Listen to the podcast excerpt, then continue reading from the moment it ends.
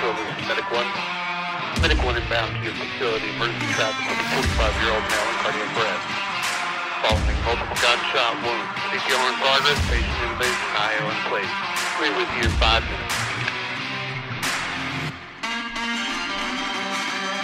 Welcome to the EMS Handoff, your source for all things EMS. And now let's welcome to the show your hosts, Bradley Dean, Eric McCullough, and David Blevins.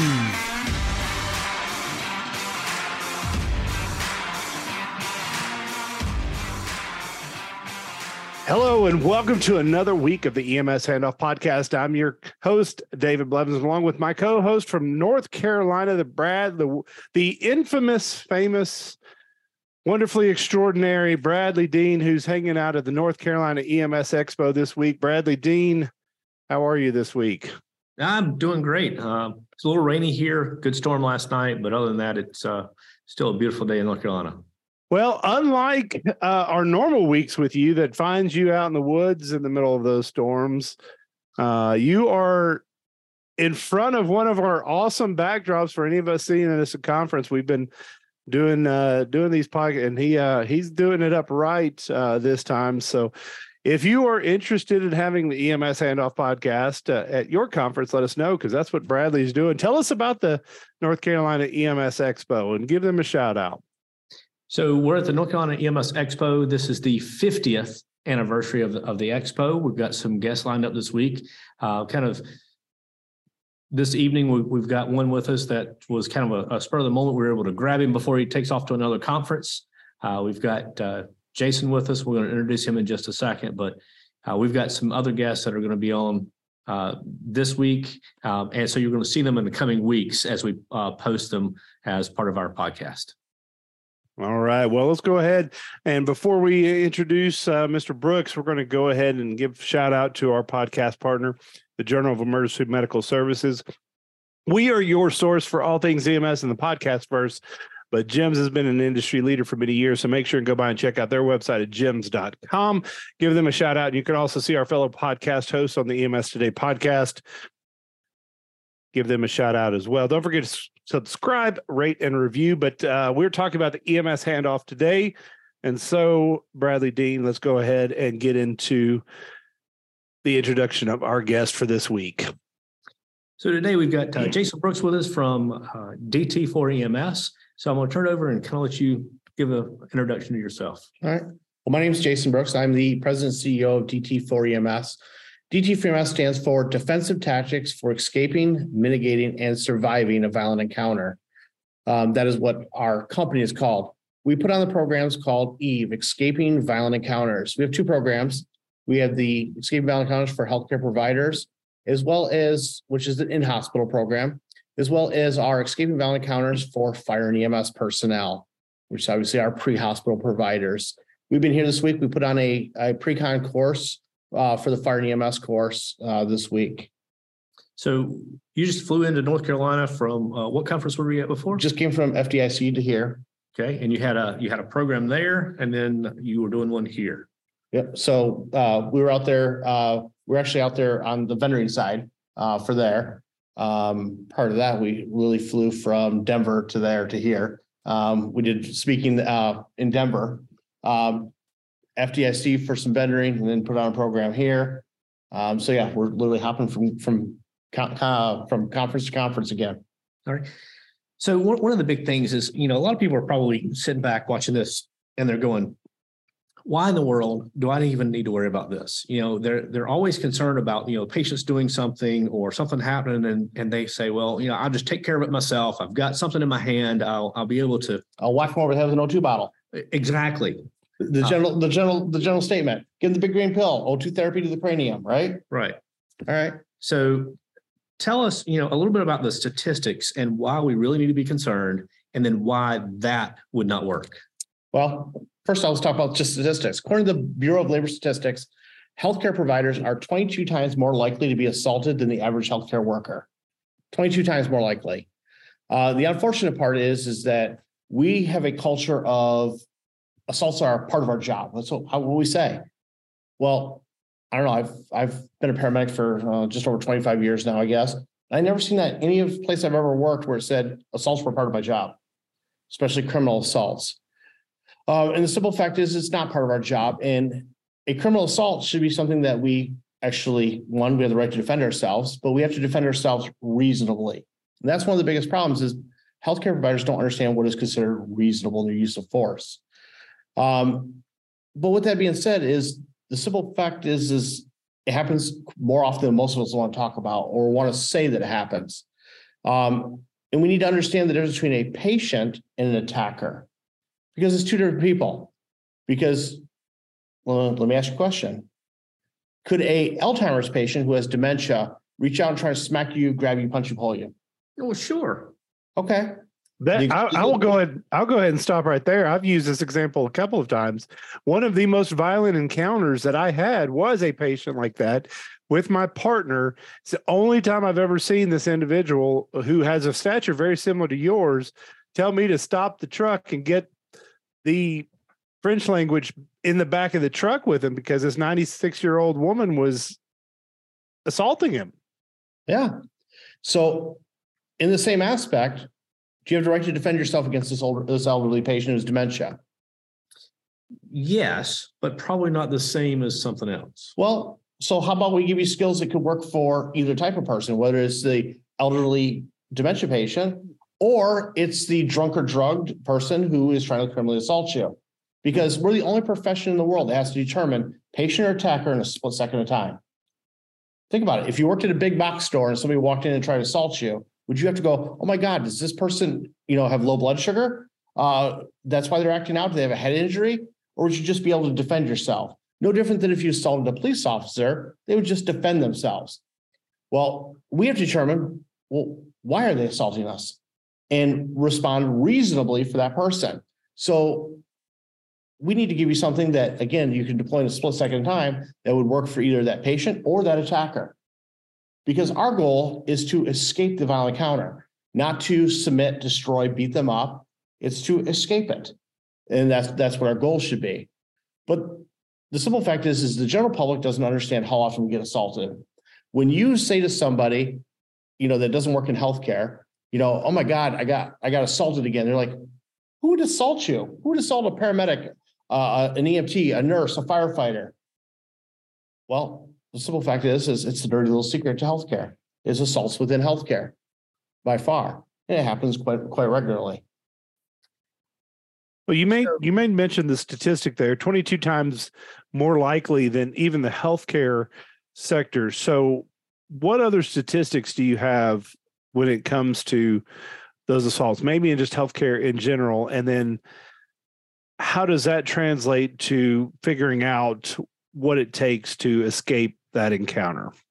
Well, so, so the biggest thing is, is that uh, a good ninety-five to ninety-nine percent of, of our assaults are non-lethal encounters, meaning that they are the being punched, kicked, uh, struck, bitten, things like that in nature.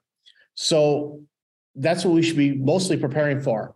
There's a lot of, of uh, conversation around healthcare right now of saying we should give paramedics or firefighters firearms as a way to defend themselves. Which I'm not saying that that's a a right or a wrong answer. What I'm saying with this this number is is if you give somebody just a firearm, it's kind of like the proverbial uh the only tool I have is a hammer. Pretty soon everything looks like a nail, right? I guess if you look at it this way, it's no different than on your ambulance. If we took away every airway device on your ambulance, there's no more combi tubes, nasal cannulas, non-rebreathers, there's uh, no more ET tubes. The only thing you have to treat a difficulty breathing patient now is a surgical cric. Only one or two things are going to happen. One is you're going to get really good at crics, or number two is no one's going to have trouble breathing anymore. Because again, we have to give you tools to be able to handle all types of assaults. And since the biggest statistics of our assaults are non-lethal, we should probably start there. On top of that, if we start giving our, our, our providers firearms, then we got to deal with things like loss of neutrality. Um, we're already being, you know, dressing and looking more like cops because we're wearing, you know, bullet resistant vests, things of that nature. So, you know, now we give you a firearm. Is that going to cause more loss of neutrality? That, that could be a big issue there uh, for that. So we, we've talked a little about the dementia patient. Let's, let's talk about, you know, what do we need to train for with some of these other patients? Well, so the biggest thing is, is first is recognizing the difference between a patient and attacker. So how do we know that? We look at their intent.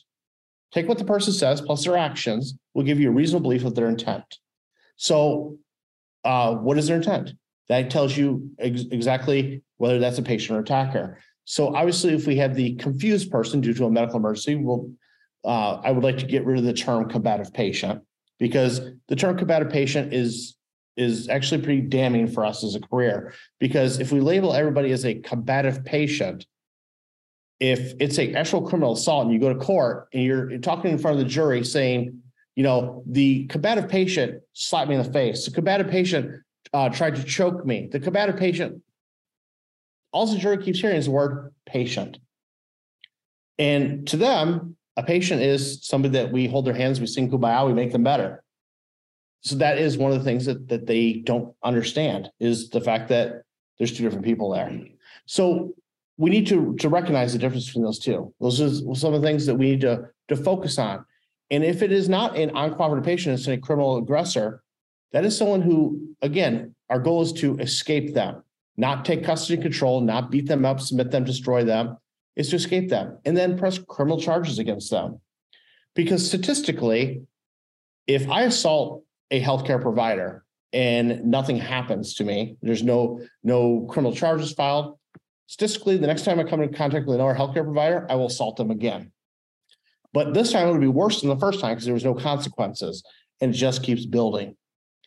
Again, statistically, it's a small group, a number of people who want to assault us. They just keep doing it over and over again, making it worse. So we need to recognize the difference between that patient and that attacker. That's one of the biggest first things we need to train on is who's who. Now, when we talk about the next thing is, is what is a reasonable response? What is considered reasonable? Well, uh, let's look at recent news.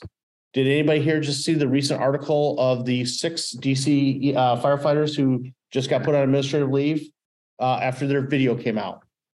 So one of the things we teach you in, your, in our program is the name DT4 EMS, that four in there actually has a meaning there's four areas that you have to win in in every single patient encounter.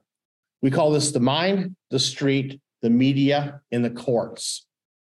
So the first thing is we're going to talk about is winning the mind. That's understanding the difference between a patient and an attacker and understanding what's reasonable at that time. When we talk about uh, talk about the street, that's the physical skills that work more often than not that are reasonable in application to escape the situation. Now you notice I said work more often than not because nothing's 100%. Uh, if anybody ever tells you, oh, this skill is going to work 100% of the time, they're lying to you. There's no such thing. When we talk about the media, the media is broken up in two different parts social media as well as mainstream media. The simple fact is, is social media is so powerful today that mainstream media reports on what's trending in social media every single day. Now, when we look at the media, how much of our day is caught on camera? All of it. Pretty much. About they're, they're averaging about 95% of your days on, on camera now. And if it's not because it's on a security camera or a ring doorbell, of camera inside someone's house, what does every single person have in their pocket? A cell phone. And as soon as something happens, they pull that out and they start recording you. Well, when they start recording that, did they catch the first part of the action or just your response? Your response, right? So what happens if the, your response makes you look like you were the aggressor? Because this is the whole part. Now let's refer back to the video that I just talked about for DC Fire EMS. Did we see the part in any of those uh, videos where the patient punched the, uh, the firefighter? No. None of them. All they saw was the response, which don't get me wrong, in my opinion, that response was 100% not reasonable. Um, you can't beat the guy down and start kicking him with your steel toed boots and stuff like that. But we didn't catch the first part. All right. Well, when we talk about media, is everybody's got social media, everybody watches videos. Know what everybody else also has? An opinion. And so when they watch that, they look at it and they're like, oh my God, they're they're guilty. Even though we don't know the whole story, they're guilty. We need to look at the whole story of that. The last thing you have to win in is the courts. The courts are broken up in three parts criminal civil court and a court of public opinion. Meaning, what's the general public think? What does your bosses think? Because could the court of public opinion persuade the court of law? Does every day, right? Every single day, because your court is made up of your peers. So uh, when they watch these videos and they're like, oh my God, that it was so wrong. That they, that was egregious action that they did. Well, you lost in there. So you have to win in all four of these areas for every single violent encounter. And the issue is, is if you look at the DC fire video, technically they won their mind. They they determined that this guy was a, was an aggressor. Technically, they won in the street. They they stopped the assault. They beat him up. They lost in the media because the uh, that was played on social media everywhere. Mainstream media picked that up every night, and they've already lost in the court of public opinion because their bosses suspended them. And the patient, the former patient, the charges against him have already been dropped because the simple fact is their reaction was worse than what, what they can prove he did. So could this end up in a legal battle in court? I believe so. I believe it's going to. I believe that he's probably going to end up suing them. Um, that's going to be my guess. That's what's going to move to next. So in every single patient encounter, you have to win in these four areas. If you lose in just one of these areas, you've lost in your entire counter. So we teach you how to win in all four of these areas in every single patient encounter because it puts you in the best position of defense for your actions. So let's talk a little bit more about a, couple of things here. Mhm. So you've got DT4 EMS. Yep. So let's say that, you know, I've been, you know, studying martial arts for the last, you know, 10, 15, 20 years. Mhm. You know, I've got my black belt, you know, people think, oh, I don't need to go take that class. I've got all the skills that I will ever need. But I just for me, what I see is I see this as one thing to train the, the person, the mind, but it does nothing to integrate the profession. So So every martial art is great for what it was invented for, which in general, these are to beat up, submit, or destroy your opponent. We have a very specific mission in, in healthcare. It's to escape the violent encounter. So if you deploy some of these skills you may have learned in, let's say, Krav or karate, and you beat up, submit, or destroy your opponent, well, many providers have actually done that and they've found themselves against legal action. Again, being criminally charged with the with the assault. So everything's great for was invented for. We are extremely mission specific. Is we're teaching you to escape the violent encounter. At no point in time are we teaching you how to who how to you know detain, restrain. We're teaching you how to escape the encounter because that's where where we should be at as healthcare providers. Our job is not custody and control. We work under this thing called consent of care. And in my 25 years, I've never had anybody agree to let me beat them up in, in healthcare. Just, I've never had that yet. Um, so we're very specific for that. Um, why in the street, a street fight is completely different. You know, you deploy what you want there, but in our job, we, we can't be under that, those, those type of situations. So uh, let's let's walk through this. So I'm taking care of a patient. This patient, you know, suddenly becomes violent, uh, and I am, I, I find myself in a situation where I need to get away. So let's let's talk through that whole process of it happens, and now I need to escape this violent encounter. Let's talk about the entire process from from there forward. So the very first thing we have to, to look at and realize is, is what have we determined? Is this a uncooperative patient or is this a criminal aggressor? If it's an uncooperative patient, then you still have a right to defend yourself.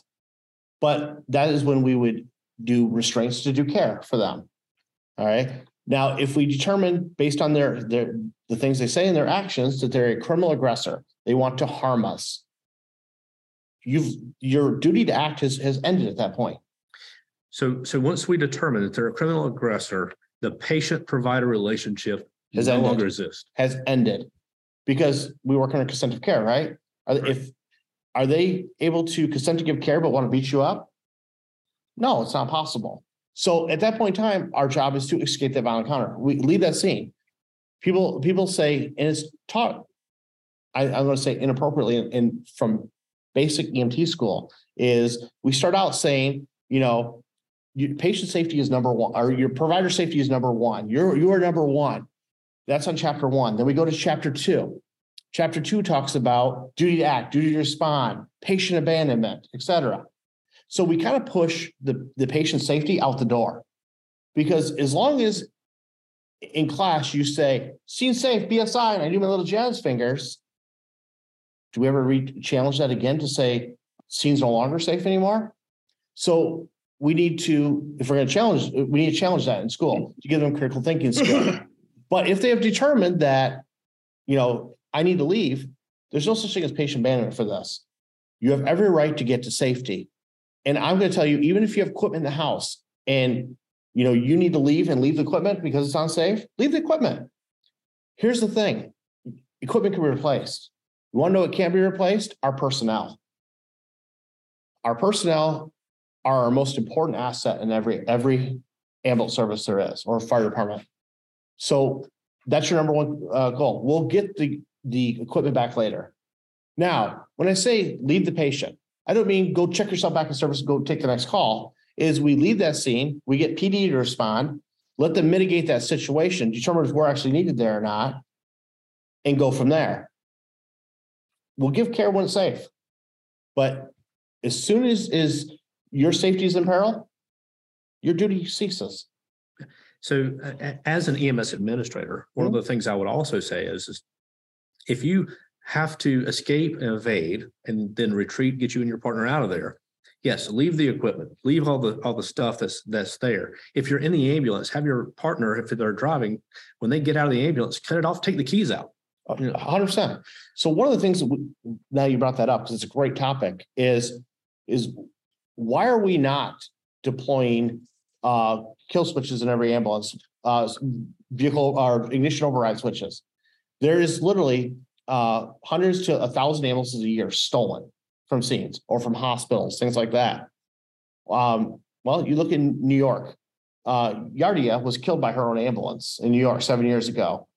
Um, the guy who ran her over, who stole her ambulance, ran her over, was just uh, sentenced to life in prison without parole just last week.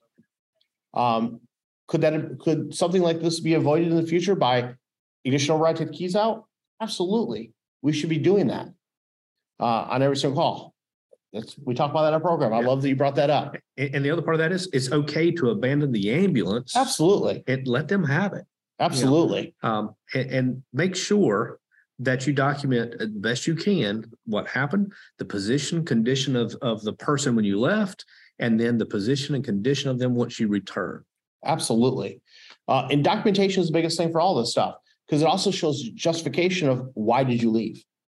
You know, we need to document all the all of the the the pertinence there of what happened and be specific. The patient did quote, they said, I'm going to effing kill you. You actually put it out there. in the exact words they put there in quotation marks. You know, the fact that they were in your face, they were screaming, they were yelling, they had a gun, a knife, whatever it was, you document those things to again show the totality of circumstances at that time and why you made that choice to leave. Yeah.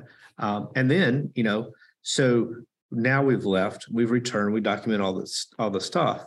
Uh, as an administrator, I don't know whether you have it in your policy or not. If a crew has to leave because they got assaulted, I think one of the best practices is is for them to call for a second due to let them go back and take care of what law enforcement has had to deal with. So there's no bias in the care. I, I would 100% agree with you. And which we, we do talk about that also.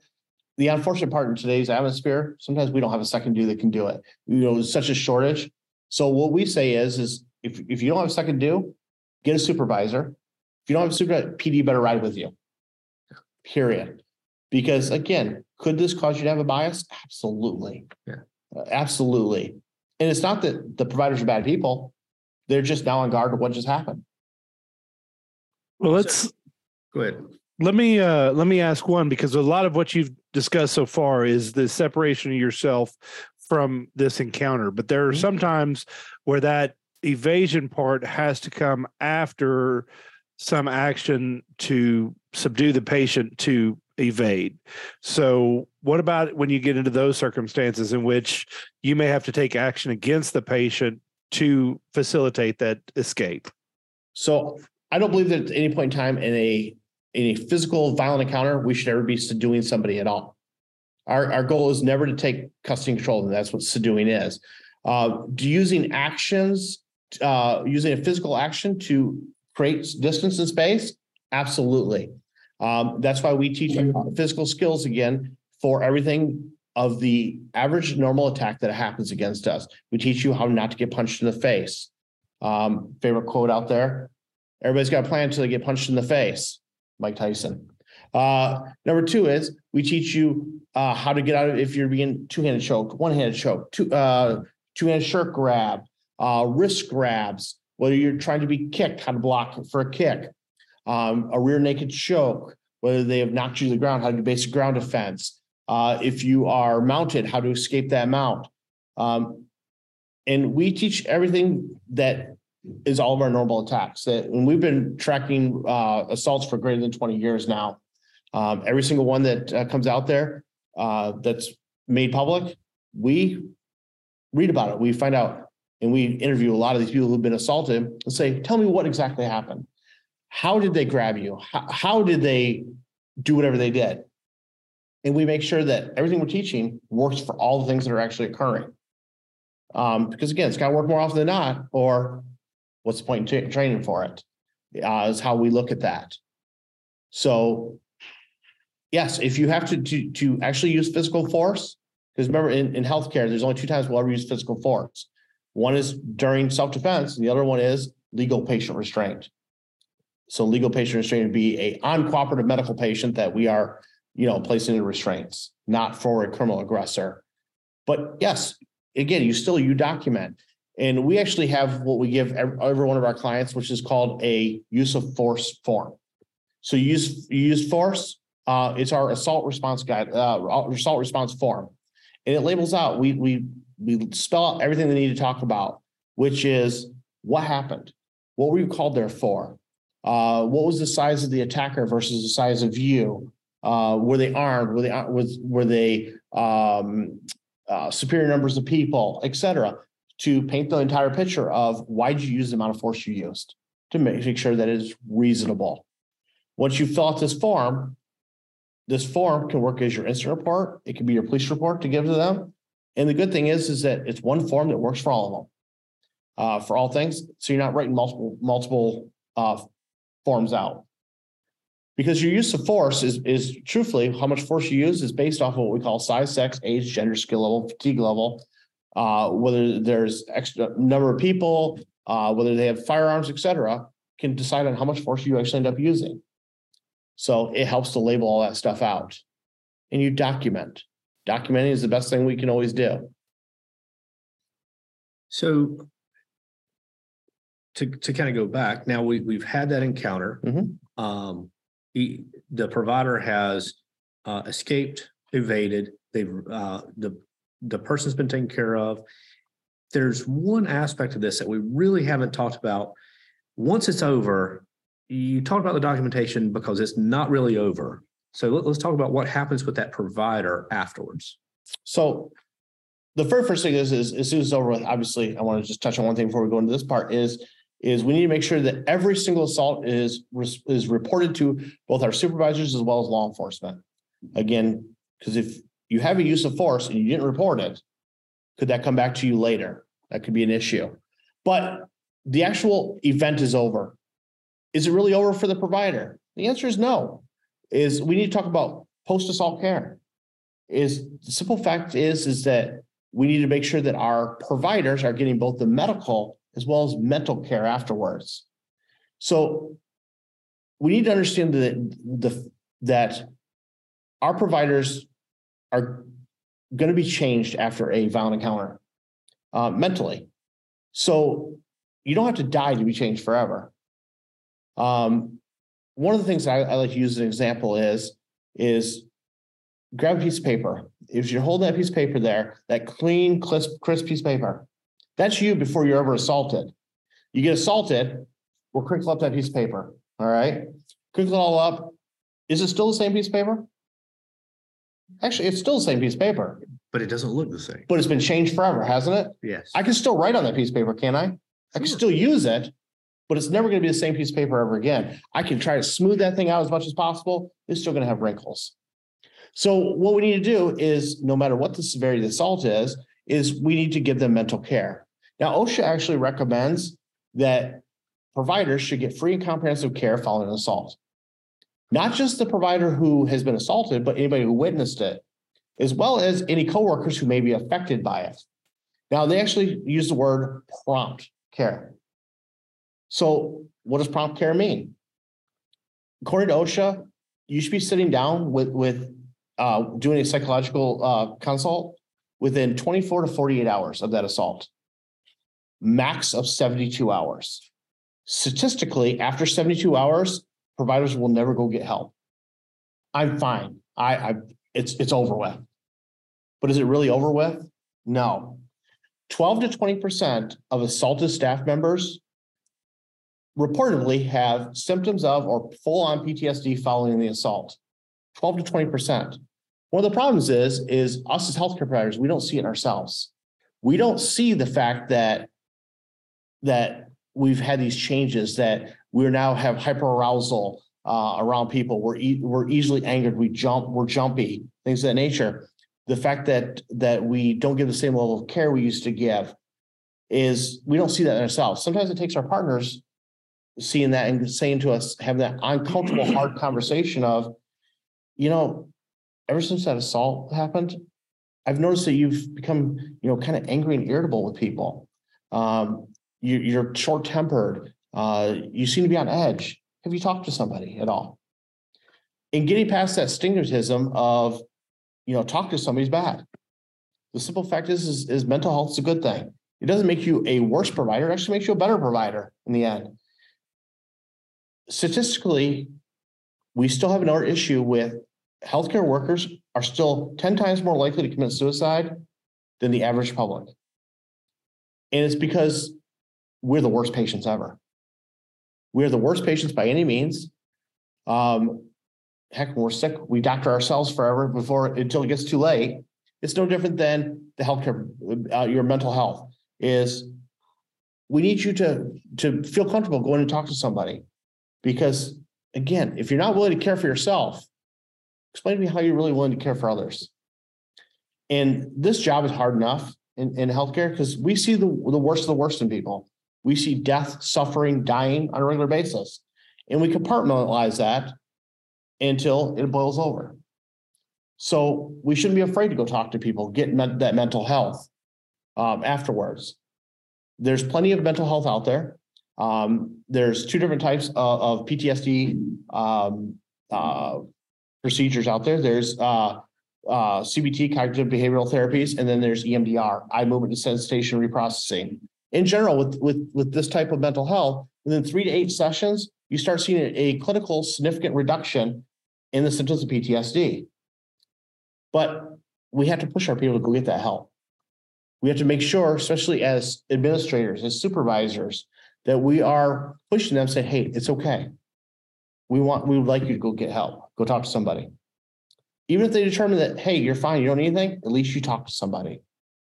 To me, I think this is extremely important and something that needs to be brought to the forefront.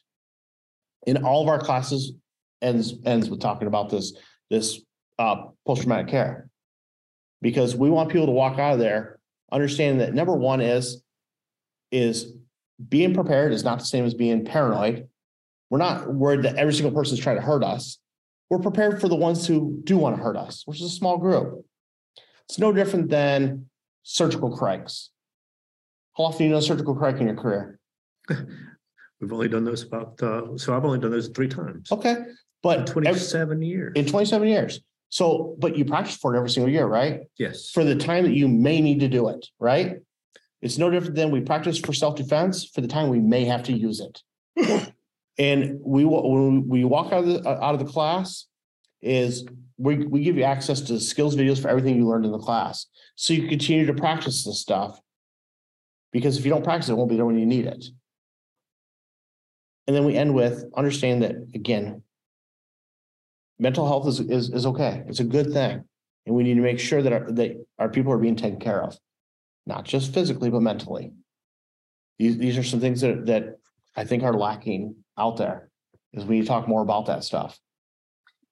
So I- would encourage any EMS administrator that, that is listening to the podcast, or if you're, you know, a leader in your organization, make sure that you talk about this within, uh, your, your supervisors group, uh, and then talk to your employees, because whether you realize it or not, assaults are happening in your organization with patients, uh, and you need to be aware of them. Well, the last statistic out there that, that came out says sixty-one percent of all assaults are never reported. Wow. Sixty-one percent. That's a huge number. And one of the problems is, is there's no universal reporting system out there. So if they're not being reported, I guarantee the number you do know about is way lower than the real number. And we just have gone to the point where it's part of the job. So do, do y'all have a centralized reporting thing in Tennessee, uh, David? We do not. It's it's done individually at each of the services themselves, uh, whatever their internal process is. So we, we have a centralized, you know, reporting thing here in, in North Carolina that Joe Zalkin has been, been working on. I was hoping to get him to join us today, but uh, he, had- he wasn't able to. So, you know, if you're in North Carolina listening, you know, make sure you ask your administrators uh, about that reporting system so that it can be captured and then that information can be, can be looked at. Yeah, um, you know, there's actually states that are actually making some good positive changes. For example, California passed a Cal law uh, a few years ago, which has been kind of put on hold during COVID, but they're mandating every healthcare provider, whether you're a nurse, you're an EMT, you're a paramedic, you're a doctor, uh, if you work in healthcare, you have to do a minimum of four hours of hands-on self-defense training. They, they've put that out there. But with that, they've also started mandatory reporting. These are good positive changes that need to be put forward everywhere. Just so we can start to, again, reduce the amount of assaults.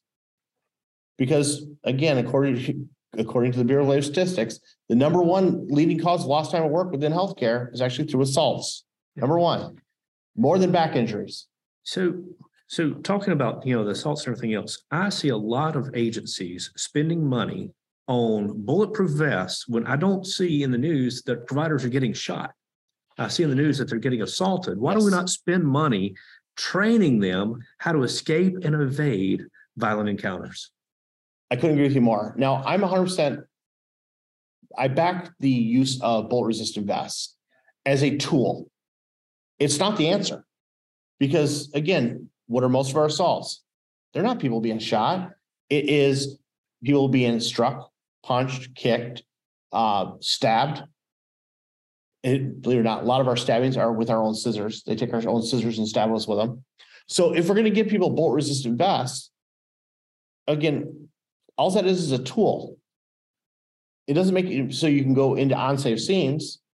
So if we're staging for all our unsafe scenes, where are all these assaults happening? On our supposable safe scenes, right? So the vest gives you a layer of protection. So if we're gonna order vests, we need to order vests that, one, obviously have ballistic protection, but how about stab protection? There's many agencies who are ordering these vests and, you know, they're not even thinking about stab protection with them. So if they get stabbed, it's going right through the vest. So that gives them at least some blunt protection as well as stab protection. But again, it's just a tool. How are they going to mitigate this? If you don't train your staff, staff are still going to respond. How they respond is going to be based on either training or lack thereof it. So go back to DC. You didn't train your staff how to how to properly respond, so they went back to their past experiences. So that was beat the guy up, submit him, destroy him. Instead of teaching them to, you know, again, defend yourself reasonably and escape that violent encounter. Not try to take custody control of that person. Again, we got to train in all these areas. It, so, you know, and you mentioned something about, you know, people getting stabbed with their, with their own scissors, their own knives, stuff like that. So, uh, you know, as a, as a word to all the providers out there, you know, think about, you know, that knife that you have clipped on that pocket, you know, you're not trained in weapon retention, you know, that becomes a weapon very easily. Uh, knives have a utility. But you know, I've also seen providers that have these little knives back here with little thumb handles. and Look at the design, intent, and utility of the device. Yep. Um, and, and I hear people say, well, I carry it for my own self-defense. They won't let me carry a weapon. Well, you're not trained in weapon retention. Uh, we're not trained to, to contain and control these individuals. You know, we should uh, escape and evade, and we can do that free-handed much easier than you can with a weapon in your hand. Absolutely. And the other part about that is, is if you're using that, that tool as your, as your weapon, well, one, are you trained in how to properly use that as a tool or as a weapon? Um, in, in my opinion, agencies should have a policy that, you know, of what people are allowed to carry, because carrying a knife as a tool is fine. As long as it- the utility of that thing is as, as a tool. But if it clearly is designed as a weapon, we've just opened up more liability. Because what's the chances of we are trying to intubate somebody or we're working an extrication scene, we're going through a car window and now we have no retention of that, of that tool at all. And someone else takes it and stabs you with it. Um, again, that's what happens with a lot of these things. We lay our scissors down instead of resecuring them, or we have them hanging out of our pocket or stuck in the back of our belt loop. And they grab them and get mad and they stick them, stick us with them. So, yeah, let's, you know, let's try to educate people on the reason why we have the things we have. And how to safely retain these things, these tools. Um, if you're carrying that, that knife specifically as, a- as a level of protection, I just think you're opening up the agency for a lot of, a lot of liability. And, and I, I agree. Uh, and I, I have seen providers do that and I, I usually will say something to them because I feel it's my duty, whether they work for, for our agency or not. Um, just to, to typically say, hey, what was the design intent for the device that you're carrying? And, you know, if it's for a weapon, well, North Carolina has general statute that says that you shouldn't carry a weapon. And that, that's left open to a lot of interpretation. Now, it would take the district attorney, wherever they're working, uh, and the county they're working to, to push that issue because of the administrative code, uh, and general statute. But there again, you're opening up your agency for liability, uh, regardless of whether you're in North Carolina or any other state and you're listening to the podcast. Yeah, well, and here's the next thing is, is do you want to be that one person that the example is made out of? You know, I hear providers say a lot, you know, I'd rather be, be, uh, judged by twelve than carried by six. Until they're actually being judged by that twelve, and then they're like, oh, this sucks, this is horrible, you know. Again, how about we learn about reasonability? And best practices, um, so that you have options deadly force isn't always the best option. There's times when deadly force is, you know, an option, but it shouldn't be our only option out there. I hundred percent agree with that part. So, David, anything you want to want to add to the weapon piece? Well, I, and I absolutely love that last part, uh, Jason. Um, I because I think in a lot of the stuff, the media that you're talking about, whether it's social media, mainstream media, is is about that deadly force component, and we we see the those aspects, and not what is done between the majority. Like you said, I think you said 96 to 98 percent of the encounters we have are are uh, less than lethal encounters. And so I, you know, my my thought process with that, especially when we're talking about weapons, is the weapons we should be arming ourselves with are those that de-escalate the situation uh, verbally or or physically. And and I loved your correction about uh, use of the word subdued earlier, um, because you know if you do have that uh, DA, as Bradley mentioned, that is looking to make that name, you know that the fact that you're carrying a weapon on you can get you into an escalated situation going hey you you went into this knowing that you were going to cause physical harm and that they could say that that's a premeditated act. And you know so very very uh difficult terms in those. And so i love i love this conversation that you all have going on i've just been sitting back here taking some notes but that's you know and i love the way jason you've been mentioning this you know arm yourself with how to talk yourself out, how to find, you know, when I'm in the classroom, I make mention, I'm like, look, I walk into this room, I know my points of egress immediately. My primary point, my secondary point, and a tertiary point. If I have to go through a wall, you know, I know what, you know, what it's going to take. Uh, now, part of that's my military side, and and I, I did have some ability to have some education with a an FBI unit when we're talking about evidence collection. So we we talk to those close quarters, and you're always looking. But do you start to see people that are acting a little agitated and they start to move behind you? Why why are you going back there? I want to reposition myself and and get into that new view and and you know start to learn all those different techniques which which are all embedded in your program Right, because like I said, our program starts from the very basics of what is the problem? After that, we start talking about, uh, we call it escalation control, but same thing, de-escalation. Uh, then we, we talk about, you know, approaching that scene, uh, or sorry, pre-arrivals, approaching the actual scene, how to get out of the scene, cover versus concealment, and looking for that on a regular basis. Um, understanding how to take things like self-defense and turn it from a thought process into a thoughtless process.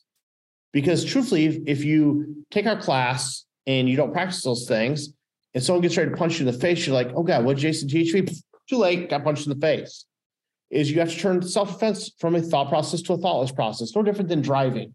We don't really think about driving anymore. We get the car, we put in drive, we drive. A lot of times, how many times you gotten out of work after working a night shift, you drive home, you point your driver, we're like, holy cow, how'd I get here? Why didn't you get in an accident?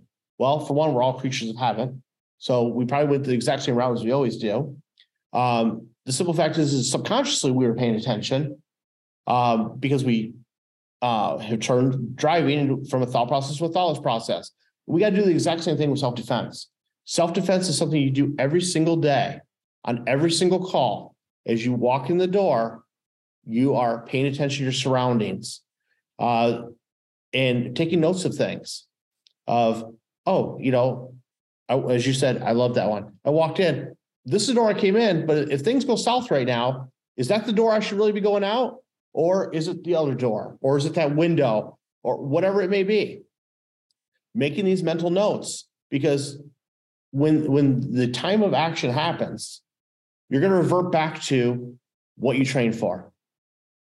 I love it when I hear people say, don't worry, you rise to the occasion. You always revert back to your lowest level of training. However, you practice it is how you'll do it in real life.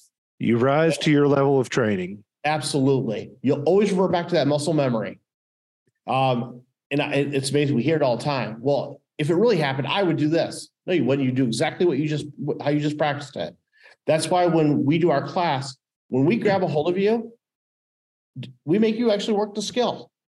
When people leave our class, you know, they're gonna have some muscle, a little bit of muscle pains from it because we make you work it over and over and over again until you, not till you get it right, so you don't get it wrong.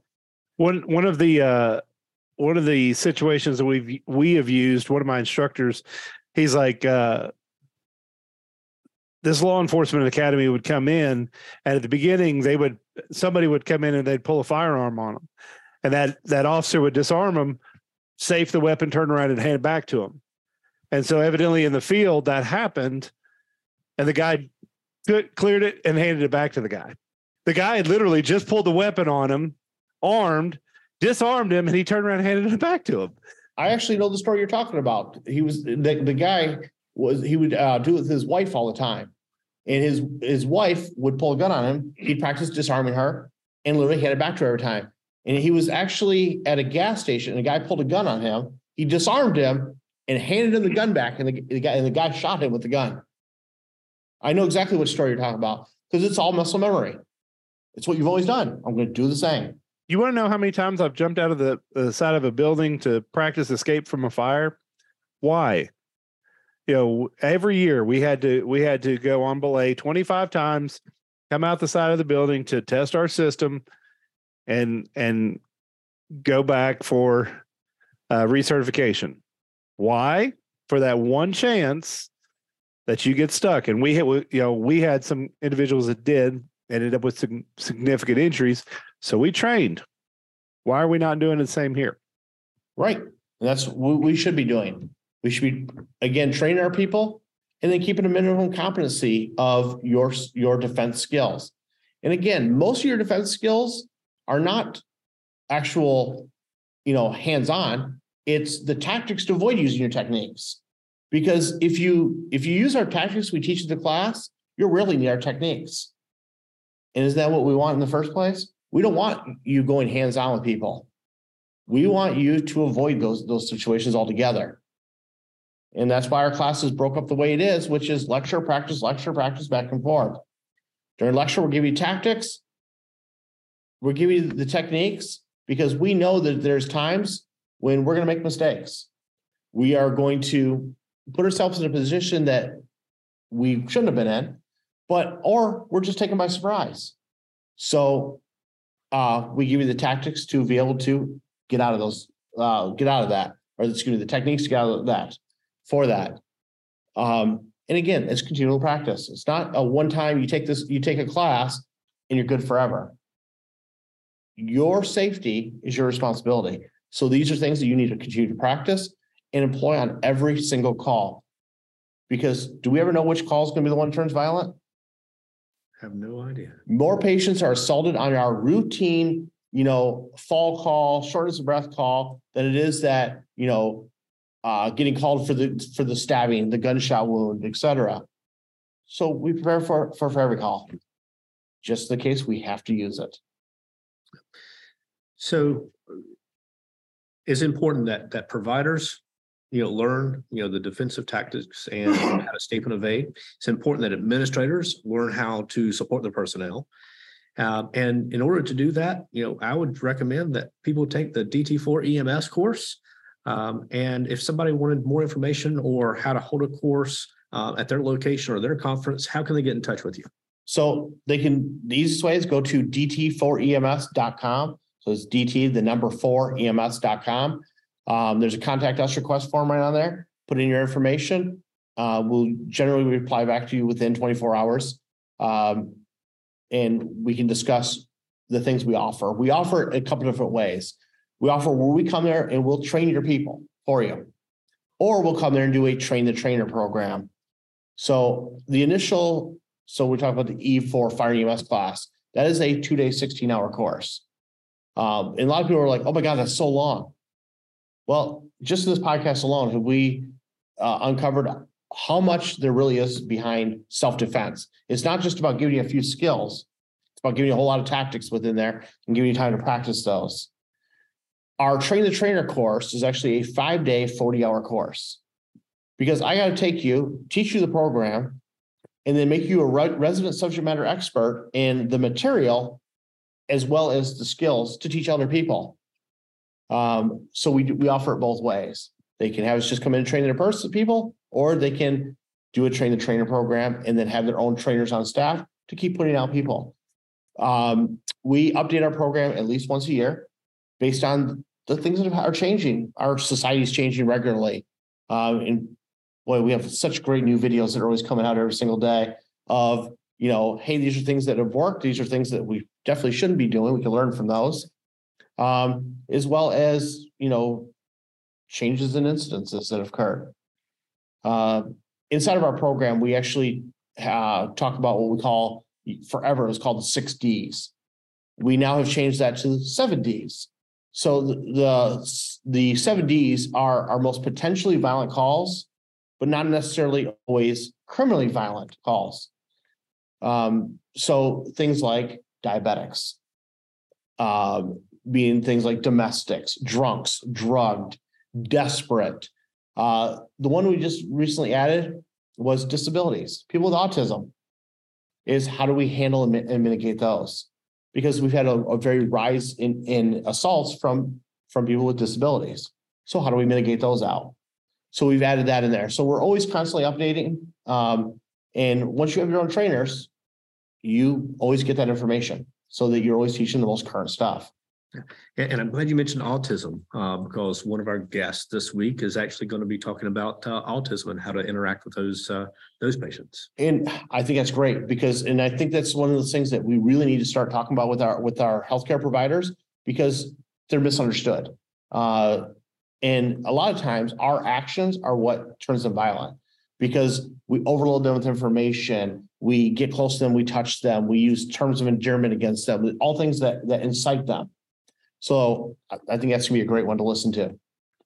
So, David, any uh, final thoughts on So I think this is something that every EMS provider should uh, take, um, and if not recertifying per se uh, with the same organization, should be trading these tactics uh, and techniques regularly. Um, we we can become very complacent um, and that's where we see all of these issues that occur. You know, um, just just a couple examples. Many years ago, right outside a suburb of Atlanta, you know, four fire department crew members thought they were walking into a simple chest pain call, and they walked in one after another. The guy closed the door and held them at gunpoint for four hours uh, wanting to take his own life. you know there so there are so many different circumstances and that complacency is what places us in bad uh, situations you know in the hospital yes they have uh, violent encounters that occur but when you take a look at the unpredictability of where we are going to be you know at, at any given time the three of us can be on shift together and we're like hey where are we going to go today and we may hit one of those uh, but very unlikely do we know where we're going to be. We're going to be on the side of the highway. We're going to be in people's houses. We're going to be in in clubs. We're going to be out and and at any given time, as Jason mentioned, you know, you can have the the grandmother grandfather with Alzheimer's that that takes uh, takes you on or somebody else, and you need to know these things just as well as you need to know airway breathing and circulation um, it needs to be in your mind. You need to have the muscle memory from from having done this over and over and over again uh, so that if a situation you think is fine turns around and doesn't go fine you're able to go home at the end of the shift. But uh, I, I want to harp on one last point that jason made.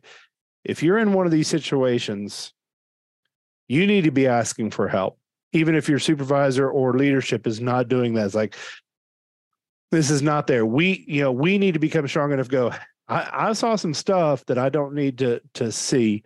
Um, and as leaders in this profession, we need to be like, hey, we need to pull you off. Jason mentioned we, we're short of people working in our field currently. And it's it's really easy to say, hey, I need you to go take another call. But this person is is his paper has been crumbled and uh, we need to we need to iron that out as best as we can before we send him on another call. So I love the topic uh, and continue. I know you're traveling again uh, in the morning, so Jason, I appreciate everything that you brought to us today. You know, it's an honor to be here. Honor to talk to you guys. And the biggest thing is, is getting the word out there that you know there's training available that can help reduce and mitigate the chances of you getting injured or you having staff overreaction and injure somebody else.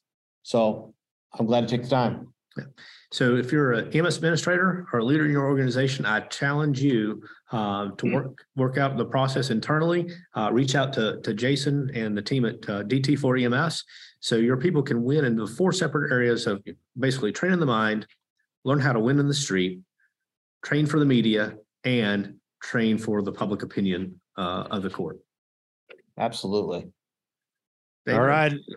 And for everybody watching uh, or listening to this podcast right now, don't forget to subscribe, rate, and review on your favorite podcast platform. Don't forget that EMS Handoff is now releasing all of our previous episodes under our own name as well. So you can go to your favorite podcast platform there. Uh, and if you're interested in getting Bradley or myself or both of us to come to your conference, don't hesitate to reach out. You can reach me at david.blevins at handoffmedia.com. And you can reach Bradley at bradley.dean at handoffmedia.com. And we'll be more than uh, willing to talk to you. So don't forget to subscribe, rate, and review. Feel free to contact us. And until next week, don't forget the value of your EMS handoff.